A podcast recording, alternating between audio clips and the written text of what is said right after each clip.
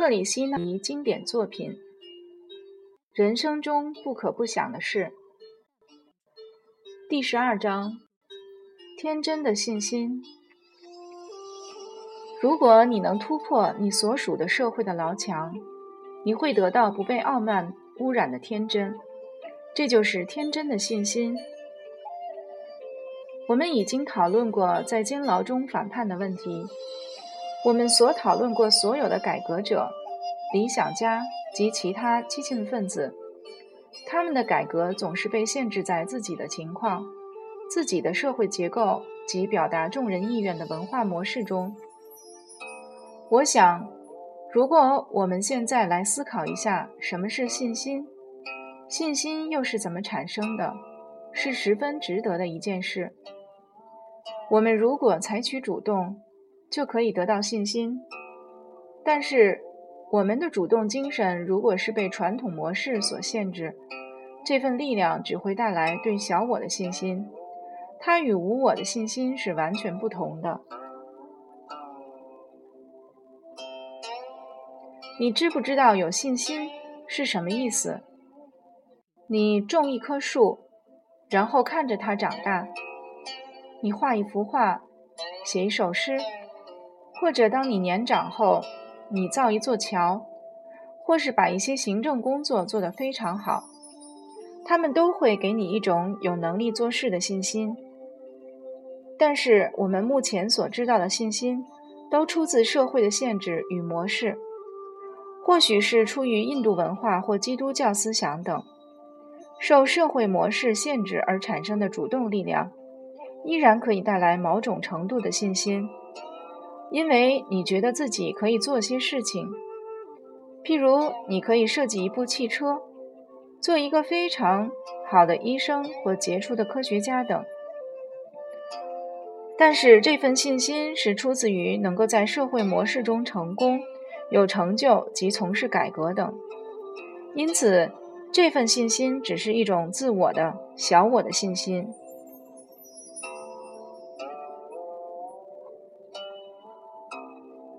因为你知道自己可以做一些事，做这些事使你觉得重要。然而，当你做了一番研究及了解，突破了所属的社会结构以后，你会得到完全不同种类的信心，而且这种信心不会带给你自以为重要的感觉。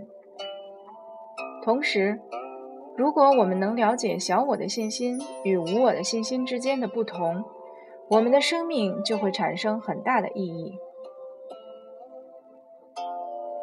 假设你精通于一项运动，譬如羽毛球、板球或足球，你会得到某种程度的信心，不是吗？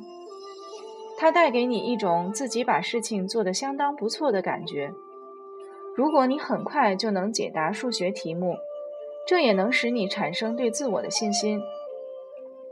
你在社会结构内成就了一些事情，于是你产生了信心，但这份信心总是伴随着奇怪的自大，不是吗？一个能做事、能得到成果的人的信心，总是被自我的傲慢所染着，被这是我们做的这种感觉染着。所以在我们想获得成果的行动中，在我们局限于传统模式而想获得成果的行动中，在我们局限于传统模式而想达到的社会改革中，总是存在着自我的傲慢，一种我做成了一件事的感觉。我们总认为我的想法是重要的，我的团体成功了。如果我们的信心是出于社会的限制，那么这份信心。不可避免的要带来我及我的感觉。你可曾注意理想主义者是多么傲慢？那些政界领袖取得了某些成果，成就了大的改革之后，你可曾注意过他们充满了自我感、自我的骄傲，在他们的理想及功劳中自我膨胀？他们把自己评估的非常重要。如果你读一些政治的言论，观察一下这些自称改革的人，你会发现在改革的过程中，他们同时在发展自己的自我感。他们不论做了多大的改革，这份改革仍然被限制在社会的监牢中。因此，这些改革是破坏性的，最终还是带给人类更多的不幸及冲突。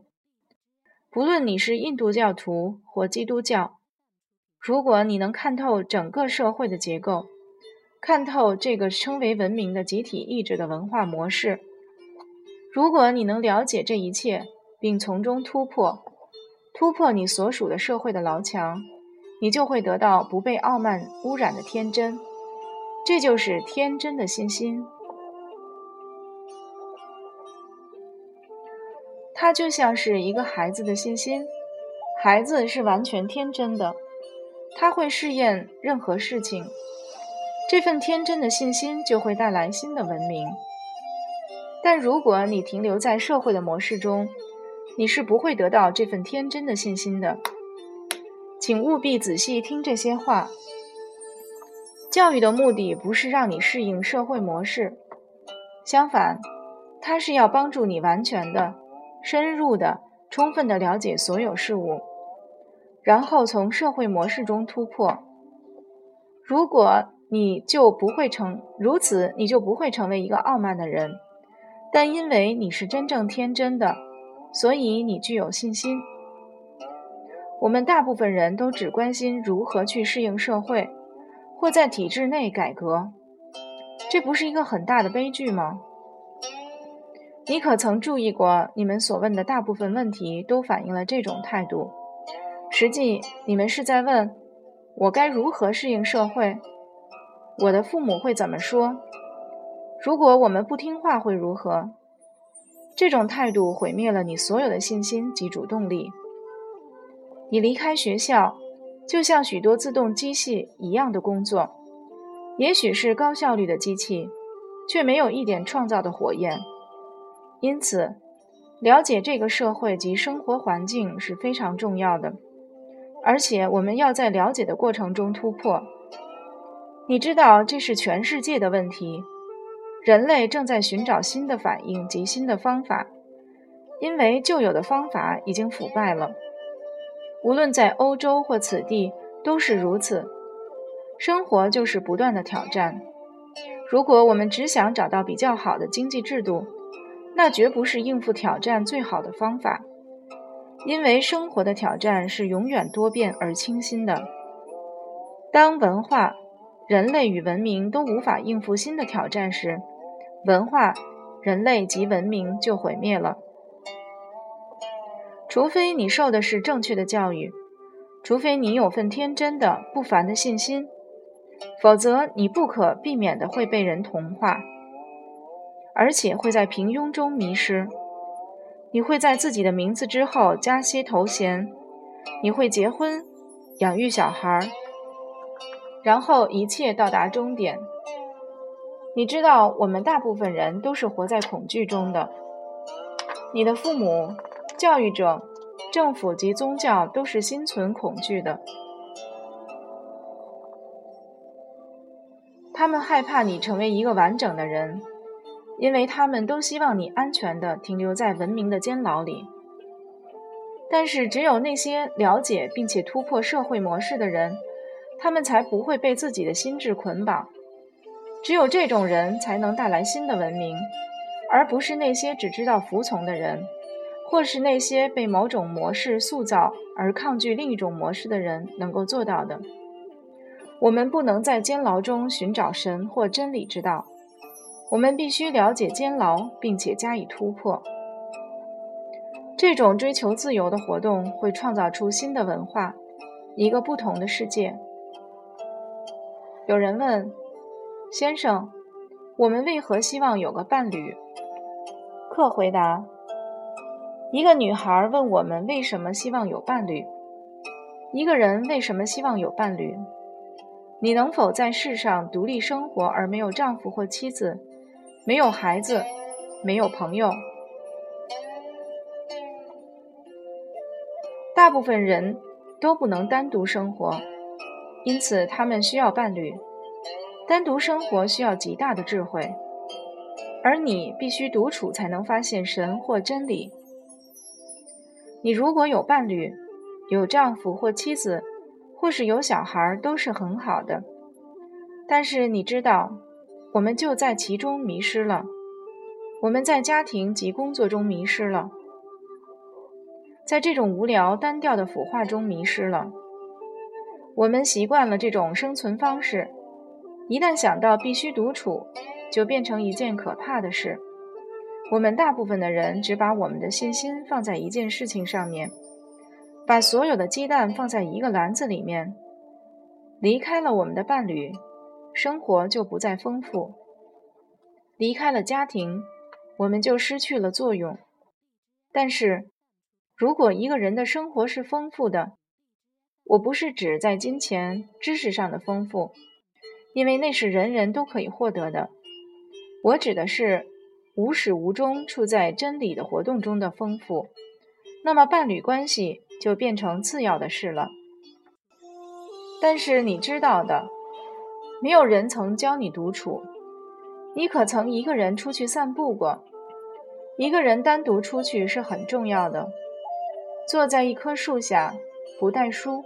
没有伴侣，完全自己一个人，然后去观察落叶，听水波轻拍海岸边的声音，听渔夫的歌声，观看鸟儿飞翔，以及你自己此起彼伏在脑中追逐的思绪。如果你能够独处并且观察这些事，你就会发现惊人的丰富内涵。这些丰富的内涵是政府不能抽取。人为机构所不能败坏的，它是永远不会被毁灭的。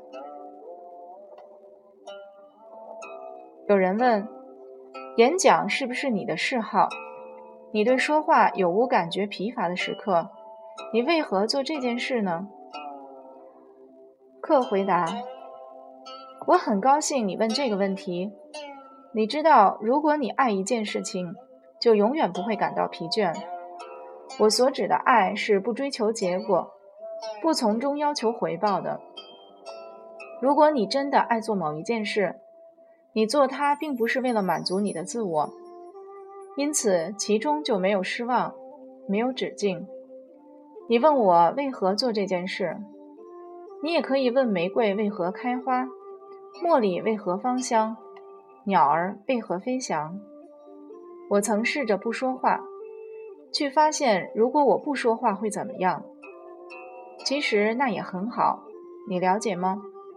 如果你说话的目的是要从中获取东西，或是获得金钱、奖励及自我的重要感等，那么在过程中就会感到疲倦。你的谈话就是具破坏性的，是没有意义的，因为那只是自我的满足。但是如果你的心中有爱，你的心不被脑中的想法所填塞，你的心就会像一座喷泉，源源不断地流出清澈的泉水。有人问：我爱一个人，而他却生气了，他的愤怒为何如此的激烈？克回答：首先要讨论的是，你真的爱任何人吗？你知道爱是什么吗？他是把你的思想、你的心、你的整个人完全付出，而不要任何回报，不拿出乞丐的钵去接受爱，你明白吗？你有了这份爱，他还会愤怒吗？如果我们以平常所谓的爱去爱别人，我们为何会生气？因为我们没有从那人身上得到预期的东西，不是吗？我们爱自己的妻子或儿女，但是如果他们做了一些错事，我们就生气了。为什么？父亲为何对他的儿子或女儿生气？因为他希望孩子变成什么，或做些什么，或去适应某种模式，而孩子却反叛了。父母通过财产及孩子完成自我，为自己得到不朽的地位。孩子做了一些他们反对的事，他们就非常生气。他们对孩子的未来抱着理想，通过这理想，他在完成自己。所以，孩子如果不肯顺应使他们得以满足的模式，他们就生气了。你是否注意过自己为何对朋友生气？这是同样的过程重演，因为你对他有所期望。如果这份期望不满足，你就失望了。这意味着在你内心里，在心理上你是依赖那个人的。因此，每当心理上的依赖产生时，一定也存在着沮丧。从沮丧不可避免的会衍生愤怒、悲痛。嫉妒及各种形式的冲突，这就是为什么在你年轻时一定要了解这些问题的原因。同时，你必须以自己的全心全意去爱一个东西，譬如一棵树、一只动物、你的老师、你的父母，然后你才会发现没有冲突与恐惧是什么意思。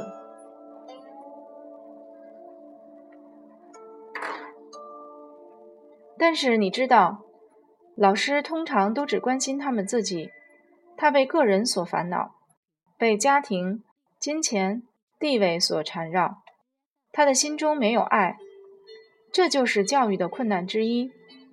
你的心中现在可能有爱，因为在年轻时去爱是很自然的，但是很快他就被父母、老师和社会的环境破坏了。要维持这份天真。维持这份芳香的爱是非常困难的，那需要很大的智慧及洞察力。有人问：心智要如何超越它的障碍？要超越心智的障碍，心智首先必须得对障碍有所觉察，不是吗？你必须知道你自己心智的限制、范围和边界等。但是我们很少人知道这些。我们说自己知道，那是口头上的说法。我们从来不说这里有障碍，我心中有种束缚，我想要去了解它，所以必须对它有所认识。我要观察它如何产生，以及它所有的本质。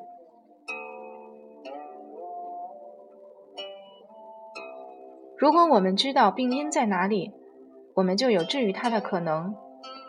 但是，想认识心病，认识心智特殊的限制、捆绑或障碍，并且去了解它，我们就一定不能责备它，一定不能说它是对或是错的。我们必须观察它，没有意见或偏见。但是这是非常困难的事，因为我们成长的环境总是教我们去责难。要了解一个孩子。一定不能对他责难，责难他是没有意义的。当他在游戏、哭泣、吃东西时，你要观察他，你要观察他所有的情绪。但是你如果说他顽劣、愚笨，说他这样或那样，你就无法真的观察了。同样，如果一个人要观察心智的障碍，要么不只是表面上的障碍。连潜意识里的障碍都要加以观察，你观察它却不去责难，你的心就可以超越他们。这种不寻常的超越行动就会带领你抵达真理。有人问：上帝为什么在这个世界上创造了这么多的男人和女人？克回答。你为什么理所当然地以为上帝创造了我们？世界上为何有如此多的男女？有个非常简单的解释：生理上的本能造成了众多的人类。本能、欲望、热情、色欲都是生命的一部分。如果你说生命是上帝，那么就不同了。上帝代表了一切，包括热情、色欲。限度及恐惧，这一切因素在世界上制造了空前众多的男人和女人，因此才有人口过剩的问题。这也是大地的诅咒之一。但是这个问题不是容易解决的，人类遗传了各种本能的冲动。如果我们不能了解整个复杂的过程，却只是试着去调整出生率，是没有多大作用的。我们把世界变得一团混乱，我们每个人都有责任，因为我们不明白生活是什么。生活不是这个俗丽的、平庸的、规律的东西，不是这个我们称为存在的东西。生活是完全不同的东西，它极为丰富，它不停的变化。如果我们不了解这永恒的活动，我们的生命就是没有意义的。